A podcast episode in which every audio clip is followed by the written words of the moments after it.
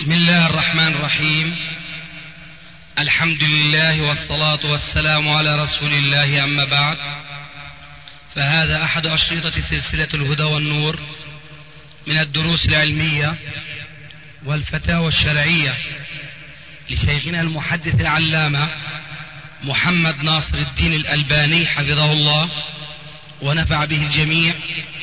قام بتسجيلها والتأليف بينها محمد بن أحمد أبو ليلى الأثري. إخوة الإيمان والآن مع الشريط الثاني والعشرين بعد المئة السادسة على واحد. وما أدري كيف الوضع عندكم هناك. يا شيخي هم في الحقيقة يكذبون كثيرا ولذلك ليس فقط شيخهم يعني يشكك فيه آه. حتى قادتهم اللي بيبعثوهم أيضا على مثيلتهم. يعني يذهب يناقشك أنت يقول والله أنا ذهبت لاستتابة الشيخ فتاب على يدي وهذه قالوها عني أنا شخصيا. مع أنه خرج من عندي يعني بأسوأ حال. وبعضهم أقسم بالله أنهم يفسقونهم معاوية عليه رضوان أقسم بالله أن هذا ليس صحيحا وأنه لو اكتشف ذلك لخرج منهم تو يعني في الحال. الله أكبر. وبعد أسبوع كان مناظرة في سيدني وهو كان يقرأ للشيخ تاعهم وقال هذا صحيح وهذا تأكيدا لحديث النبي صلى الله عليه وسلم سباب المسلم فسوق فهو سب معاوية علي فهو فاسق. الله أكبر. يعني بعد توجيههم كتاب بكفر الوهابية يعني والهجوم على الوهابية. نحن نريد حكم الشرع فيهم الحكم النهائي يعني بعد الاشياء الكفرية والضلال. نحن لا نعطي حكما نهائيا بالنسبة لكل الفرق الضالة. الحكم النهائي أنها فرق ضالة. أما أن نعطي حكما نهائيا في كل فرد من أفراد الفرق الضالة فهذا جنف وبغي وظلم وعدوان. لا يجوز. عندنا مثلا الشيعة ومن يقال فيهم الرافضة. كثير من علمائهم لا نشك في كفرهم وضلالهم. كالخميني مثلا لأنه أعلن كفره في رسالته تبع شو اسمه تبع الحكومة الإسلامية. لكن ما نستطيع أن أن ندين كل فرد من أفراد الشيعة أنه يتبنى هذه العقيدة. فيمكن أن يكونوا على الفطرة. هلا مثلا بالنسبة من يسمون بأهل السنة والجماعة. يعني اللي بيتعبدوا ربنا عز وجل على المذاهب الأربعة. كثير من عامة المسلمين لا يدينون بفلسفة الأشاعرة الذين ينفون عن الله صفة العلو ويقولون الله لا فوق ولا تحت ولا يمين ولا يسار ولا أمام ولا خلف لا داخل العالم ولا خارجه. الفلسفة عامة المسلمين ما يعرفونها. بل أنا أعتقد حتى الكفار النصارى واليهود ربما لا يشاركونهم في هذه الضلالة. عامة المسلمين لا يزالون على الفطرة لأنه فطرة يرفعون أيديهم ويسألون الله عز وجل. فلا نستطيع أن نقول أنه كل فرد من أفراد أهل السنة وأهل السنة مين هن الآن؟ الماتريدية والأشاعرة إذا هؤلاء كهؤلاء لا ما نقول هذا. هذا في أهل السنة وما بالنا في الشيعة. الشيعة فيهم كفريات فيهم ضلالات وحسبكم كتذكير بما يزعمونه من مصحف فاطمة. وذاك الذي ألف رسالة من شو عنوانها في إثبات تحريف كتاب رب الأرباب. ميرزا حسين آه. المقصود يعني الشيعة كل فرد من أفراد الشيعة العامة يعتقدون أنه المصحف محرف؟ لا والله. نحن نضع قاعدة. من يعرف هذا هو. ايا كان. ايا كان. هذا هو. لذلك ما يجوز إطلاق الفتوى العامة وإنما من اعتقد بما هو كفر فهو كافر. لكن هنا ضميمة أخرى. لابد أيضا أن تكون في بالكم. من اعتقد ما هو كفر فهو كافر بشرط الإنذار والتبليغ. أيوة. بهاتين الضميمتين ممكن نقول فلان كافر. أما هيك بالكوم هذول كذا كفار لا هذا ما يجوز. أظن أن أخونا أراد يعني هل يجوز لنا أن نعاملهم بالغلظة؟ لأنهم يفسدون علينا كثيرا. حقيقة يعني لنا دروس تعرف لما يقولوا مثلا عند ال... كان للشيخ درس عند الأتراك وكان للعرب آه. ولكن في مسجد الأتراك. تعرف آه. هناك المساجد تابعة لجمعيات. آه. الجمعية هي اللي بتحل وتربط في هذا المسجد. نعم. فراحوا ووسوسوا في ذهن رئيس الجمعية أن هذا وهابي والأتراك تعرف شو كلمة وهابي تساوي أيوة عندهم. يعني وبالتالي أمروا أن يخرج حتى قبل صلاة العشاء. قول زنديق ولا تقول وهابي. هذا هو. على طول. ف... يعني الشيخ هون أراد أنه هل لنا أنه نكسر رؤوسهم أحيانا ولا لا؟ شوف هذا هون. يا أخي بدنا نراعي حكمة الدعوة. إذا كنتم أقوياء أغلظ عليهم. أغلظ عليهم. أما إذا كنتم ضعفاء تصبروا حتى يمكن هذا هو. لأنهم أيضا الشيخ أبو ليلى أشار علي أن أذكركم بمسائل يدخلون فيها على النساء يعني مثلا الحجاب يعني بيعطوا حجاب عجيب وغريب للمرأة يجوز لهم المفاخذة في الذكر يعني رجل مع فخذه عند فخذ المرأة لا بأس. أشياء كثيرة. لا يجوز لهم أكل النحل العسل لأن النحل قال لا يستأذن الجيران فيسرق الرحيق. طيب ما هذه الضلالات والخرافات والثقافات مكتوبة؟ بعضها مكتوب وبعضها ينشر كلاما لكن هم كتبهم التي فيها الخرافات لا يعطوها للناس. لكن يا أخي بارك الله فيك آه كل سر جاوز الاثنين. وإن شئت قلت الأسنان شاع. كل شيء لابد ما شيء يعني ما دام جوز وشايع بينهم. فما دام قصدي لا. قصدي ما دام في أشياء مسطرة ومطبوعة. فهذه يجب أن توزع على الأقل على الخاصة. لازم يكون عندنا. نحن ما نعرف عن هؤلاء الجماعة إلا بعد ما سمعته من شيئهم أما هذه أشياء كثيرة وجديدة. والله عندهم فإذا كان هناك لهم نشرة لهم مجلة لهم كذا. ليس لهم. إنما يتحفظون في هذه كثيرا. ولكن تعرف مثلا يخرج منهم واحد يغضب عليهم إلى آخره فينشر هذه الأشياء. بعضها مكتوب وبعضها غير مكتوب. إيه هذا صحيح بعضها لكن نحن يعني مثل ما قال ذاك وغير المناسبة أنا مش منهم فتح عينك. فنحن ما لازم نكون مثل ذيك الجماعة كل شيء نسمع ويشاع لا. بدنا نكون على بينة. نعم ثابت هذا عنهم. معليش. ثابت. أنا كيف كيف أقول لبعض الناس أنه هؤلاء يعتقدون بالمفاخذة التي أشرت إليها؟ لابد معليش. أيوه ممكن. ما ممكن. طيب نرسله إن شاء الله. ممكن. يكون عندنا شريط أي شريط رساله نشرة أي شيء كان حتى تستند إليها. شيخي تعرف يعني تربينا على التبيين إن شاء الله ولا يمكن أن نفتري عليهم ولا حتى نقول بالظن إلا بعد اليقين. لا إن شاء الله. في شريط فيديو عرس من أعراسهم وفيه يظهر النساء وحجابهن وأن الحجاب بحد ذاته زينة. وأنهن يعني على الأصيل كما وأنهن يضعن العطور تمام. لكن نيتها لا يعني تفتن الآخرين. النية طيبة. نعم. أسأل أنا إن شاء الله. آه، بارك الله فيك يا شيخ. سألتك على الهاتف آه، سؤال ولكن أريد منك التوضيح.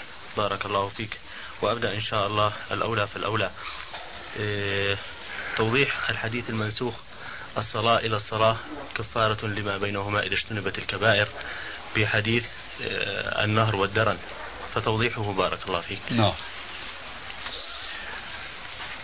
الجواب بارك الله فيك أن الله عز وجل يتفضل على عباده بما يشاء. الحديث الأول آه، يصرح بأن الصلاة تكفر الذنوب التي كانت قبلها. وعليكم السلام. وكان ذلك التكفير مشروطا بأن يجتنب المصلي للكبائر. حيث قال ما اجتنبت الكبائر أي ما دام المصلي يجتنب الكبائر فالصلاة تكفر الذنوب التي بينها وبين الصلاة الأخرى.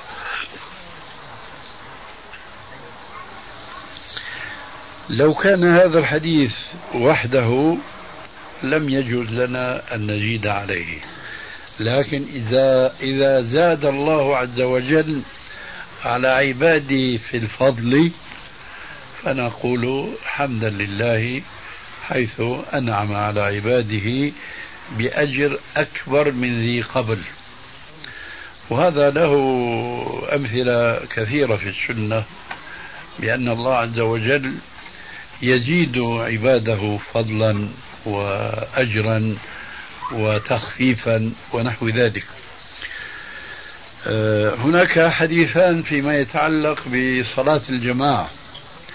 أحدهما يقول صلاة الجماعة تفضل صلاة الفذ بخمس وعشرين درجة. وحديث آخر يقول بسبع وعشرين درجة. فلا تخالف بين هذا وذاك لأن الأجر الأقل يدخل في الأجر الأكثر. فالذي ينبغي أن نعتقده أن فضيلة صلاة الجماعة هي بسبع وعشرين درجة. وليس فقط بخمس وعشرين لأن الزيادة قد ثبتت في الحديث الصحيح. أه مثلا هناك الآية الكريمة في خاتمة سورة البقرة آمن الرسول بما أنزل إليه من ربه والمؤمنون كل آمن بالله وملائكته وكتبه ورسله. لا نفرق بين أحد من رسله. وقالوا سمعنا وأطعنا. ربنا وإليك المصير. وقالوا ربنا وإليك المصير. لا يكلف الله نفسا إلا وسعها. لها ما كسبت وعليها ما اكتسبت. ربنا لا تؤاخذنا إن نسينا أو أخطأنا.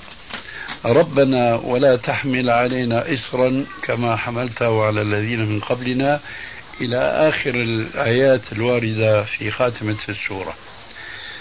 الشاهد أن الله عز وجل في هذه الآية أو لعلي سبقتها وما تلفظت بها وهي وإن تبدوا ما في أنفسكم أو تخفوه يحاسبكم به الله فيغفر لمن يشاء ويعذب من يشاء. الشاهد أن الله عز وجل أنزل هذه الآية أول ما أنزلها وفيه التنصيص بأن الله عز وجل يحاسب الناس على ما يظهرون وعلى ما يخفون في صدورهم. ثم إذا حسبهم فيعذب من يشاء ويغفر لمن يشاء. لما نزلت هذه الآية جاء طائفة من أصحاب النبي صلى الله عليه وآله وسلم مهتمين بحكم هذه الآية. لأن الحقيقة إذا تصورتموها يعني لو بقي حكمها لما نجا من الحساب ومن العذاب إلا القليل من العباد. لأن الله عز وجل يقول إن تبدوا ما في أنفسكم أو تخفوا يحاسبكم به الله. فكم وكم من وساوس تدور في أذهان الناس وتستقر في صدورهم ثم الله عز وجل في هذه الآية سيحاسبهم عليها. فكبر وعظم هذا الحكم على أصحاب الرسول عليه السلام. فجاءوا جثيا وجلسوا على الركب. قالوا يا رسول الله ها نحن أمرنا بالصلاة فصلينا وبالصوم فصمنا وبسائر الأحكام فقمنا. أما أن يحاسبنا الله عز وجل على ما في صدورنا فهذا مما لا طاقة لنا به. فقال عليه الصلاة والسلام أتريدون أن تقولوا؟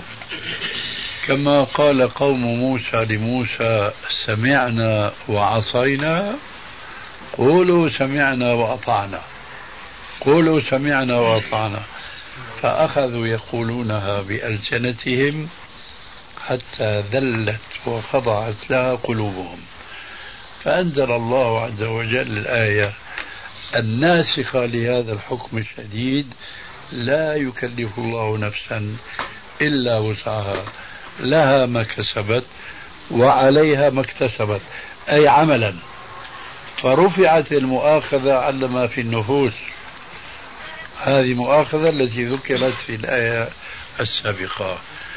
ثم جاء حديث الرسول عليه السلام مؤكدا لاستقرار الحكم على عدم المؤاخذة بما في النفوس. فقال صلى الله عليه وسلم إن الله تجاوز لي عن أمتي. ما حدثت به أنفسها. ما لم تتكلم أو تعمل به. إن الله تجاوز لي عن أمتي. ما حدثت به أنفسها. ما لم تتكلم أو تعمل به. فما في النفوس لا مؤاخذة. هذا مثال من أمثلة كثيرة. إذا عرفنا هذا رجعنا إلى الجواب مباشرة عن السؤال فنقول كان الحكم السابق في الحديث الأول أن الصلوات مكفرات لما بينها ما اجتنبت الكبائر. ثم جاء الحديث بل أحاديث كثيرة وكثيرة جدا تؤكد أن الصلوات المفروضة تكفر الذنوب حتى الكبائر. وذلك هو قوله عليه السلام في الحديث الثاني الذي أشرت إليه في سؤالك وهو أرأيتم لو أن نهرا أمام دار أحدكم يغتسل فيه كل يوم سبع مرات أترونه يبقى على بدنه من درنه شيء؟ قالوا لا يا رسول الله. قال فكذلك مثل الصلوات الخمس يكفر الله بهن الخطايا كلها. وواضح جدا أن هذا الحديث لا يقبل التأويل المعروف عند العلماء بعامة حيث يقولون إن العبادات التي جاءت النصوص تترى في أنها مكفرات للذنوب إنما تكفر الصغائر دون الكبائر. هذا القول لا نتردد في التصريح بأنه قول باطل لأنه ينافي نصوص كثيرة وكثيرة جدا. هذا النص أحدها لأن هذا المثل الذي ضربه الرسول عليه السلام رجل قذر وسخ فإذا انغمس كل يوم في نهر جار غمر. ترى هل الأوساخ الكبيرة تبقى والصغيرة هي التي تمحى؟ أم إن كان يبقى هناك شيء فعلى العكس تذهب الأقدار الكبيرة وتبقى الصغيرة.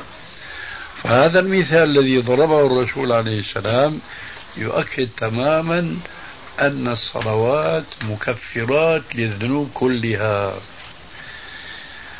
كذلك مثلا مثل الحديث المتعلق بالحج وبعضكم قد جاء من الحج سائلا المولى سبحانه وتعالى أن يكون قد شملهم قوله صلى الله عليه وآله وسلم من حج فلم يرفث ولم يفسق خرج من ذنوبه كيوم ولدته أمه.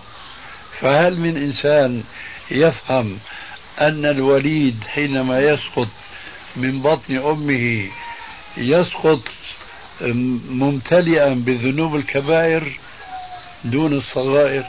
أم التشبيه هنا من أبدع ما يكون أنه نظيف من كل الذنوب كبيرها وصغيرها. والأحاديث في هذه القضية كثيرة وكثيرة جدا. وللحافظ ابن حجر العسقلاني رحمه الله رسالة خاصة في الخصال المكفرة. من أراد التوسع فيها رجع إليها. لكني أريد أن أنبه إلى شيء شيئين اثنين. الشيء الأول أنه يؤكد أن هذه المكفرات هي مكفرات للكبائر. ذلك أن المكفرات للصغائر منصوص في القرآن الكريم. السبب الذي يكفر الصغائر قوله تعالى إن تجتنبوا كبائر ما ما تنهون عنه نكفر عنكم سيئاتكم. فإذا اجتناب الكبائر نفسها هي تذهب بالصغائر وتكفرها. فلا بد أن يكون لمثل هذه العبادات كالصلاة والحج ونحو ذلك رمضان لابد أن يكون لها فعل آخر أكثر من فعل اجتناب الكبائر. اجتناب الكبائر يكفر الصغائر. طيب الاتيان بالفرائض ماذا يفعل؟ أيضا يكفر الصغائر. الصغائر ممحوة باجتناب الكبائر. فهذا يؤكد بأن الأحاديث السابقة هي على ظاهرها.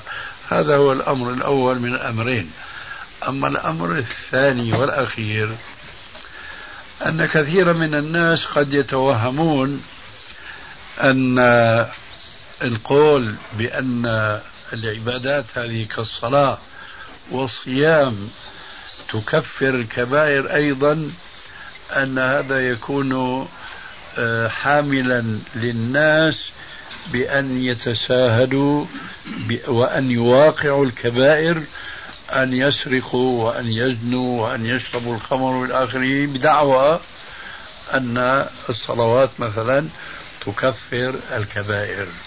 فنحن نقول الآن لكي تفهم المسألة من هذه الزاوية جيدا نذكر أن الصلاة التي تكفر الكبائر لا يمكننا أن نقول هي صلاتنا نحن.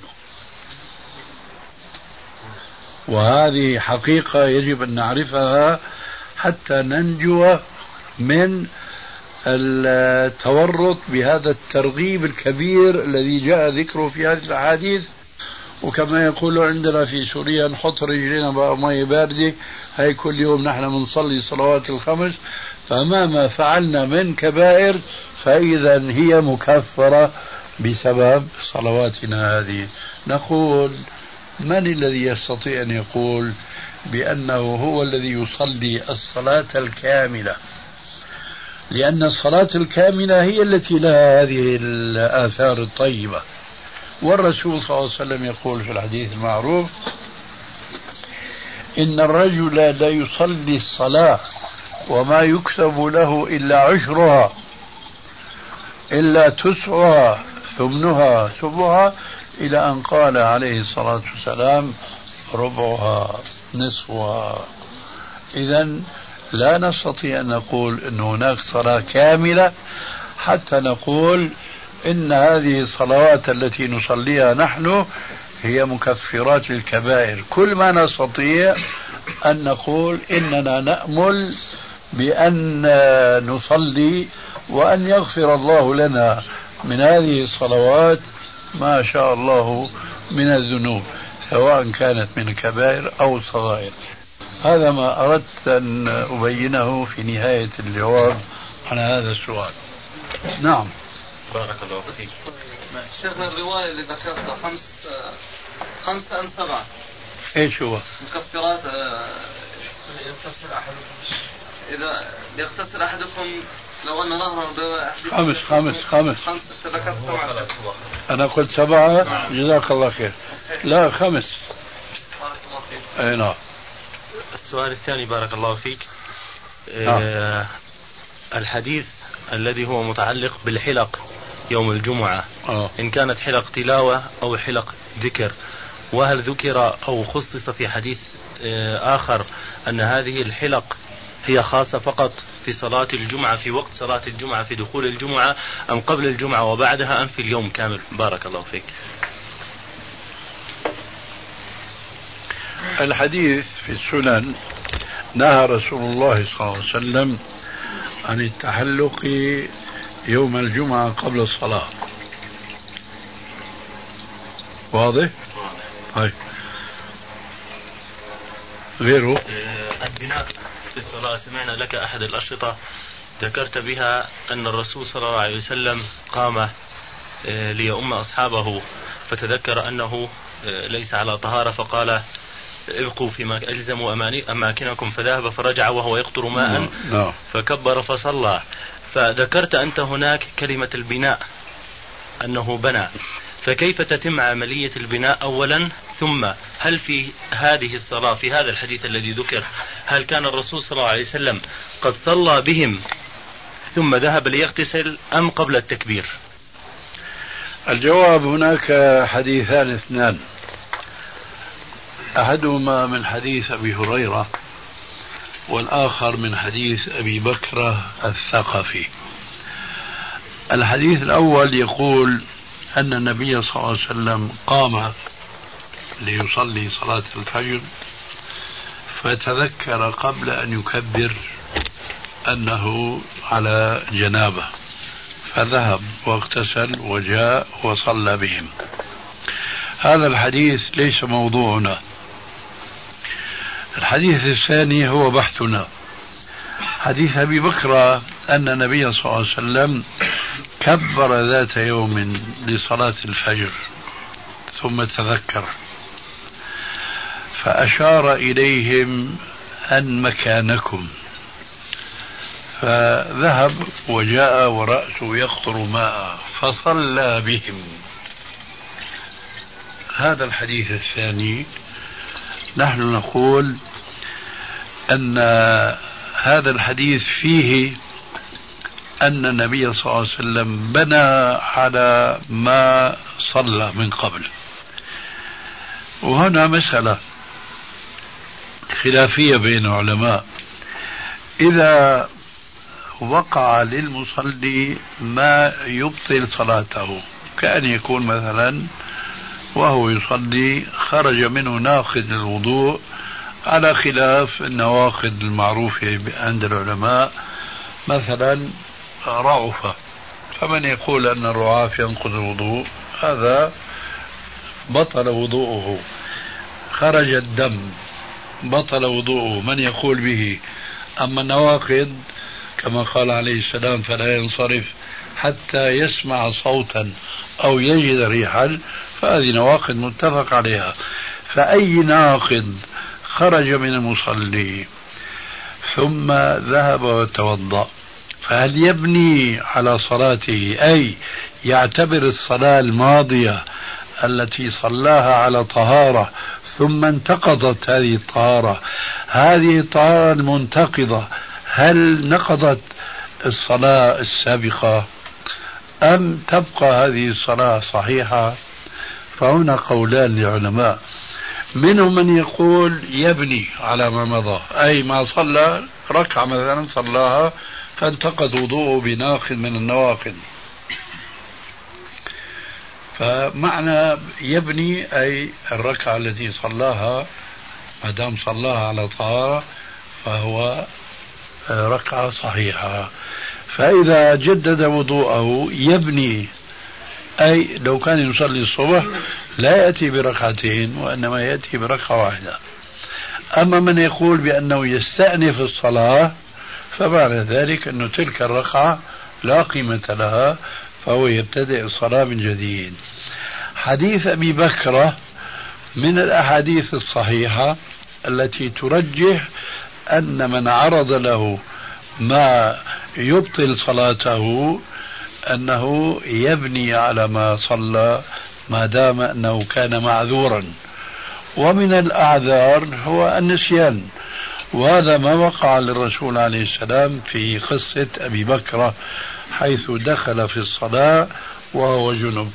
فذهب واغتسل وجاء ورأسه يقطر ماء فصلى. ما قال فابتدأ الصلاة. هذه واحدة.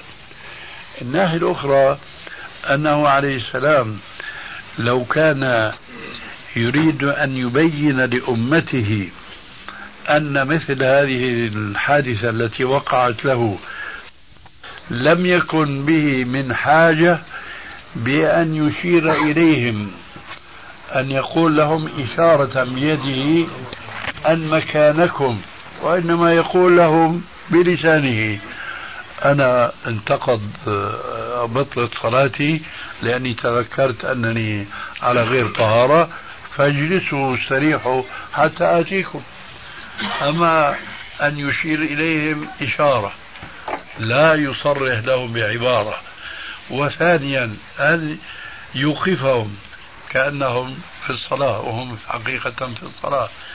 فهذه علامات تؤكد أن قوله فصلى أي أتم الصلاة فإذا وضح لك ما هو المقصود بكلمة البناء هنا أريد استيضاحا آخرا بارك الله فيك الله. أنه كان على جنابة فإذا صلى بهم ركعة على سبيل المثال أن إمام صلى ركعة فحسب ما قلت أنه يبني بهم على الركعة الأولى هنا. طيب ألا نقول أن هنالك القاعدة التي تقول أن ما بني على فاسد فهو فاسد فصلاته أصلا كانت فاسدة لأنه أصلا كان على جنابة. ما هو الدليل أنها فاسدة؟ أنه أصلا كان على جنوب عندما دخل على الصلاة. معليش يا أخي لكن نحن نقول هذا غير متعمد. هذا ناسي. ربنا لا تؤاخذنا إن نسينا وأخطأنا. هذا السؤال يشبه تماما ما حكم من يأكل في رمضان ناسيا؟ هل يبطل صيامه؟ الجواب لا لأنه كان ناسيا.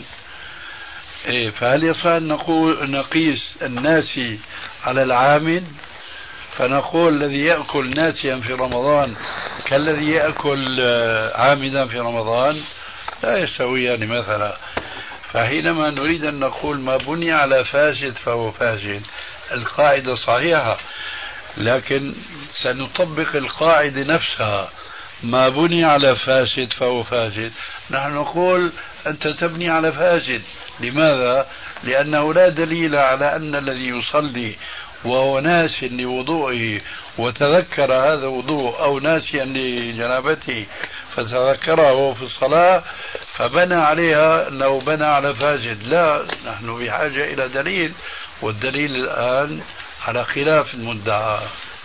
واضح؟ نعم. بارك الله فيك. توضيح تفضل. لماذا آه، لا نقول بأنه اللي يصلي الصلاة تامة على غير طهارة وهو ناسي؟ نأمره لأثر عمر. آه. لأثر عمر. طب أنا مثلا نقول أنه نتبع الحديث بما أن النبي عليه الصلاة والسلام اعتد بركعة لو كان الحديث آه. بعد الصلاة لو كانت القصة كما وقع لعمر لقلنا بالحديث. لكن الحديث خاص في جزئية طبقناها. أثر عمر في جزئية عام من ذلك فطبقناه ووضعنا كل شيء بمكانه شيخنا في هذه المسألة بالذات بعض المذاهب يشيرون إلى استدبار القبلة. يعني كيف العمل هنا بما أن الرسول عليه الصلاة والسلام كان لا شك أنه استدبار القبلة؟ لا ما نقول نحن لا شك. آه. ممكن هذا. يعني ممكن هلا مثلا هنا. ممكن إنسان أنه إذا تذكر أن لا ينحرف عن القبلة يأتي ويتوضأ يقف هنا ويتوضأ. يمكن هذا. فإذا أمكن فعليه أن يحرص أن لا ينحرف عن القبلة. أما إذا كان ولا بد لأنه المكان آه، في وضع مثلا دبر القبلة فلا بد له أن يذهب إليها منحرف عن القبلة. فالانحراف عن القبلة كالحدث تماما. كل منهما أي استقبال القبلة شرط والطهارة شرط لكن هذه الطهارة إذا توفرت بسبب عذر شرعي فكذلك استدبار القبلة تلحق بنفس الحكم هذا. عندما لا يمكن إلا كذلك. نعم. شيخنا إذا كان مثلا الإمام تذكر في ركوعه أو سجوده هل يبقي آه، المصلين على هذه الهيئة آه، وهل يجوز له من الح... من فهمنا من الحديث السابق أنه أشار إليهم هل هذا يعني أنه لا يجوز له أن يتكلم معهم؟ لا يجوز أن يتكلم. أي, أي مثلا كانوا ساجدين. لا يستطيع أن يوحي لهم الصورة. الصورة فهمتها. نعم. فسؤالك أخيرا هو أنه لا يجوز للإمام أن يتكلم؟ هل يجوز له أن يتكلم معهم أو يوحي لهم إيحاء فقط؟ هذا يختلف اختلاف الجماعة الذين هو يؤم نعم. إذا كانوا ربوا على عينه نعم. ويفهمون عليه إذا أشار إليهم. أن مكانكم. فلا يجوز له أن يتكلم لأنه لا يزال في الصلاة. أما إذا كانوا الجماعة ليسوا كذلك كما هو واقع اليوم فحينئذ لابد أن ينيب أحدهم. نعم. وهذا من مما يترتب على الحكم السابق. يعني يبقى الصلاة السابقة صحيحة فيقدم أحدهم ليتم بهم الصلاة. المسألة إذا تختلف. من جماعة إلى أخرى. إذا شيخنا هنا لما يرجع الإمام نعم. أناب مكانه فعرفت أنه رجع وأدرك شيئا من الصلاة. نعم. كيف الآن هو وضعه؟ يعني صلى بهم شيئا؟ فهمت يا أخي. إيه، جزاك الله خير. كيف وضعه.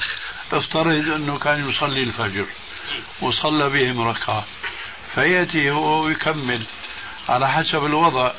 إن كان فيما سبق أكمل الركعة أي بركوعها وسجودها وسجدتيها فيعتبر أنه أدرك ركعة. وإلا فما يكون صلى ركعة فيصلي هو ركعتين. يعني شيخنا يحرم من جديد ولا؟ لا لا ما يحرم. ما يحرم. إذا ما هو في داخل الصلاة. أيوة إذا لم يتكلم ولم يفعل بشيء يبطل الصلاة عمدا فهو في صلاة. ما أدري أخذت جواب سؤالك نفس طيب. الموضوع. إذا أحدث وهو في التشهد. نعم. وما يعود إلى التشهد. يعود إلى التشهد. ما يسلم. لا ما يسلم. لأنه الخروج بالسلام هو ركن من أركان الصلاة. طيب لو بعد التسليمة الأولى؟ انتهى الأمر. شيخنا نفس ذلك في الموطأ بإسناد صحيح. إلى ابن عمر أنه أصابه رعاف في الصلاة ثم خرج فتوضأ فعاد وبنى على صلاته نعم فهل يعني مثل هذا أنه ابن عمر يرى بطلان آه، الصلاة بسبب الرعاف؟ يعني يفهم أو ممكن نفهم نعم هذا يفهم لكن آه، لا يتم الاستدلال إلا إذا كان هناك دليل على أن ابن عمر يرى أن الرعاف ناقض للوضوء. حينئذ يكون هذا نص معنا في الموضوع. لكن يمكن أن يكون هذا ليس دليلا قاطعا إذا كان ابن عمر لا يرى أن الرعاف ينقض الوضوء. واضح؟ إذا كان في نص أن ابن عمر يرى أن الرعاف ناقض فمعناه أن هذا شاهد للحديث المذكور آنفا. نعم. نفس السؤال حديث الرسول ليلني منكم الأحلام والنهى يعني درءا للفتنة في عصرنا هذا الناس ما يفقهوا في هذا المسألة. لو ناب أحد مكانه خلفه ماذا قلت آنفا سامحك الله؟ أين كنت؟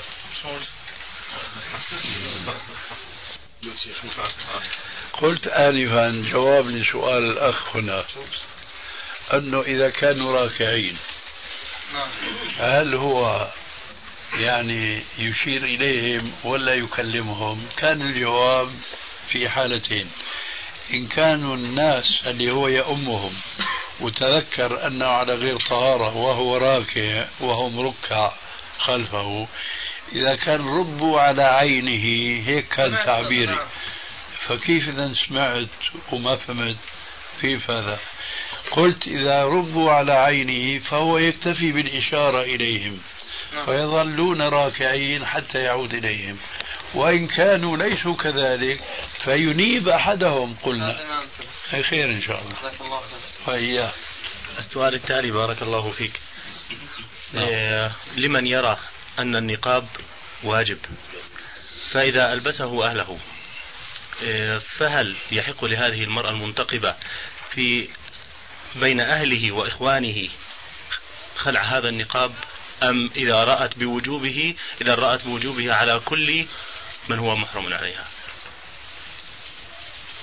مش واضح سؤالك. أنت تتكلم عن رأي الزوج ولا رأيها؟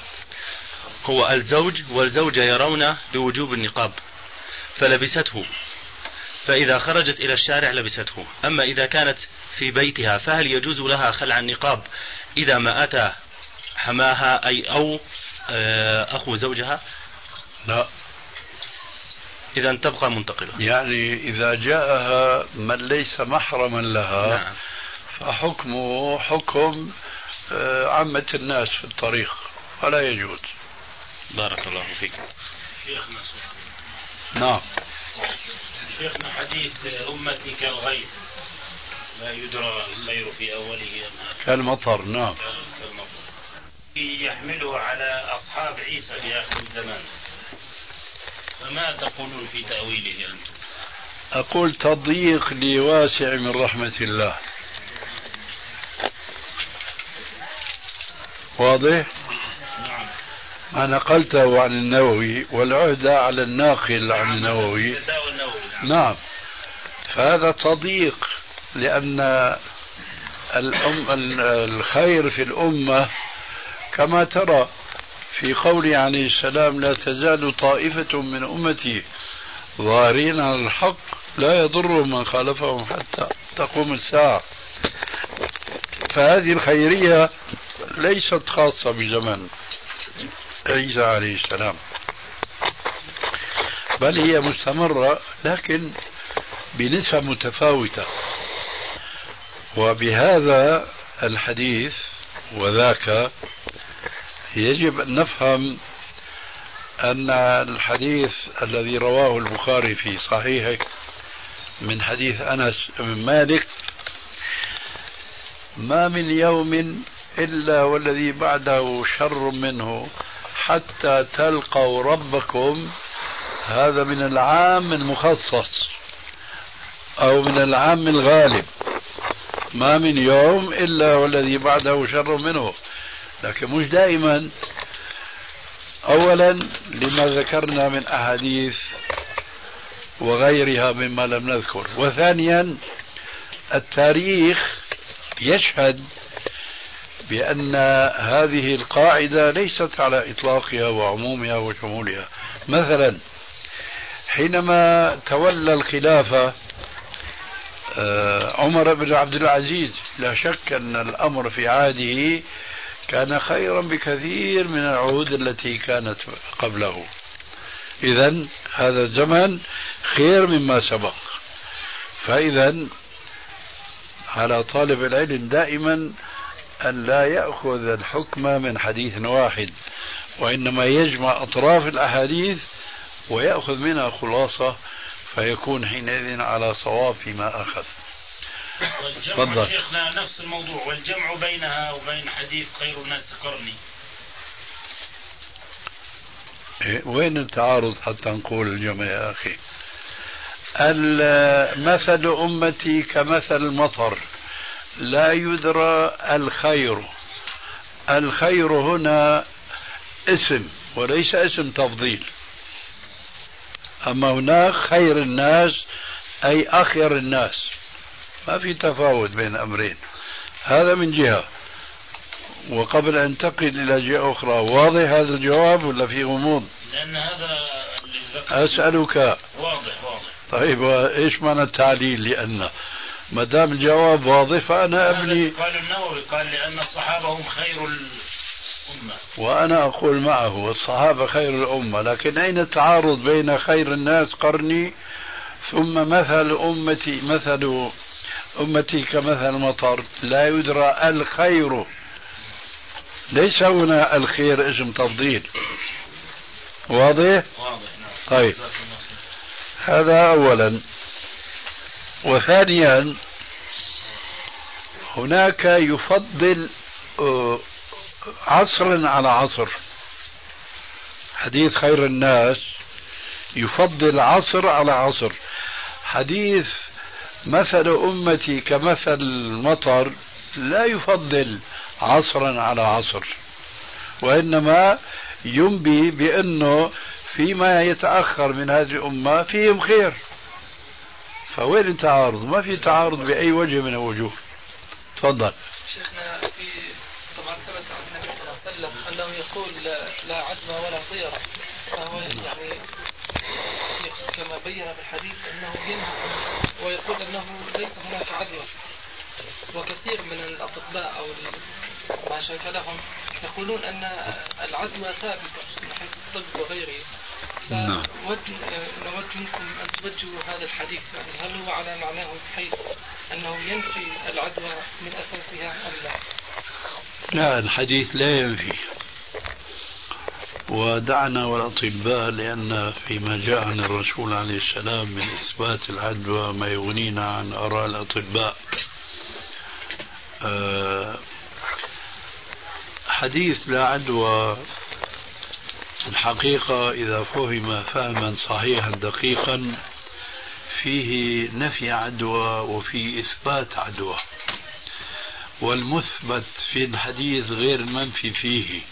والمثبت في الحديث يلتقي مع أحاديث أثبتت العدوى وبالتالي ما يقوله الأطباء في بعض الأمراض المعدية لا ينافي حين ذاك الحديث. بيان ذلك. لما قال الرسول عليه السلام لا عدوى ولا طيرة ولا هامة ولا صفر فهم أحد الحاضرين من الأعراب البدو أن قوله عليه السلام لا عدوى هو نفي للعدوى على الإطلاق. وهذا فهم يعني توارثه بعض أهل العلم فنفوا العدوى إطلاقا بناء على الطرف الأول من الحديث. لكننا إذا تابعنا رواية الحديث ووجدنا ذلك الرجل البدوي الأعرابي فهم نفس الفهم لا عدوى أي مطلقا. بناء على هذا الفهم ورد عليه إشكال فطرحه على الرسول عليه السلام فجاءه الجواب بما يثبت العدوى. ذلك الرجل قال يا رسول الله إنا نرى الجمل الأجرم يدخل بين الجمال السليمة فيعديها. ما قال له الرسول عليه السلام هذا خطأ وهذا وهم وهذا من عقائد الجاهلية لكنه قال مقرا له وملفتا نظره إلى ما يسمى إلى ما يسمى ببعض التعابير إلى مسبب الأسباب وهو الله عز وجل. قال له فمن أعدى الأول. إذا هنا عدوى. لكن يا أعرابي يا بدوي ارجع إلى الوراء. هذا الجمل الذي رأيته دخل أول الذي خلق الله فيه العدوى. فإذا الرسول عليه السلام الحقيقة بهذا الحديث يبطل عادة جاهلية ويبطل أيضا عدوى طبية في هذا الزمان. لأن الأطباء خاصة الكفار منهم حينما يثبتون العدوى لا يربطونها بإرادة الله ومشيئته. لا يعني هم يجعلون الأسباب هي كل شيء. أما أن هذه الأسباب قد تتخلف وقد تتأخر بمشيئة الله عز وجل خالق الأسباب والمسببات فهذا ما لا يفكرون فيه. إذا الأطباء اليوم خاصة الكفار منهم وقعوا في نفس الوهم الذي كان وقع فيه أهل الجاهلية الأولى. من هنا قال عليه السلام لإبطال هذا الوهم لا عدوى. فلما عارض هذا النفي ما كان قائما في ذهن العرب في الجاهلية وأورد ما يشاهده بعينه ما قال له الرسول لا أنت واهم أنت مخطئ. لكنه لفت نظره إلى أن هذه العدوى التي تراها هي بخلق الله وتقديره. وليس أن هذا الجمل الحيوان المصاب بداء الجرب مثلا هو بقدرته وبإرادته ومشيئته يعدي الجمال السليمة لا ليس الأمر كذلك. إذا فالحديث هذا كما قلنا آنفا ينفي عدوى ويثبت عدوى. ينفي عدوى الجاهلية ويثبت العدوى الشرعية. من هنا جاءت أحاديث تؤكد هذا المعنى الثاني. أي هناك عدوى يعني بإرادة الله ومشيئته وذلك لا ينافي أن أن يتحاشاها المسلم أخذا بالأسباب كما جاء في صحيح مسلم أن رجلا آه، مجذوما جاء ليبايع الرسول عليه السلام فقال له ارجع فإنا قد بايعناك وأبى أن يصافحه كما كان يصافح الناس الآخرين. هذا من باب الأخذ بالأسباب لكن العدوى هي بمشيئة الله. وبهذا القدر كفاية والحمد لله رب العالمين. جزاك الله خير. إياكم الله يعطيك العافية. عافاكم الله.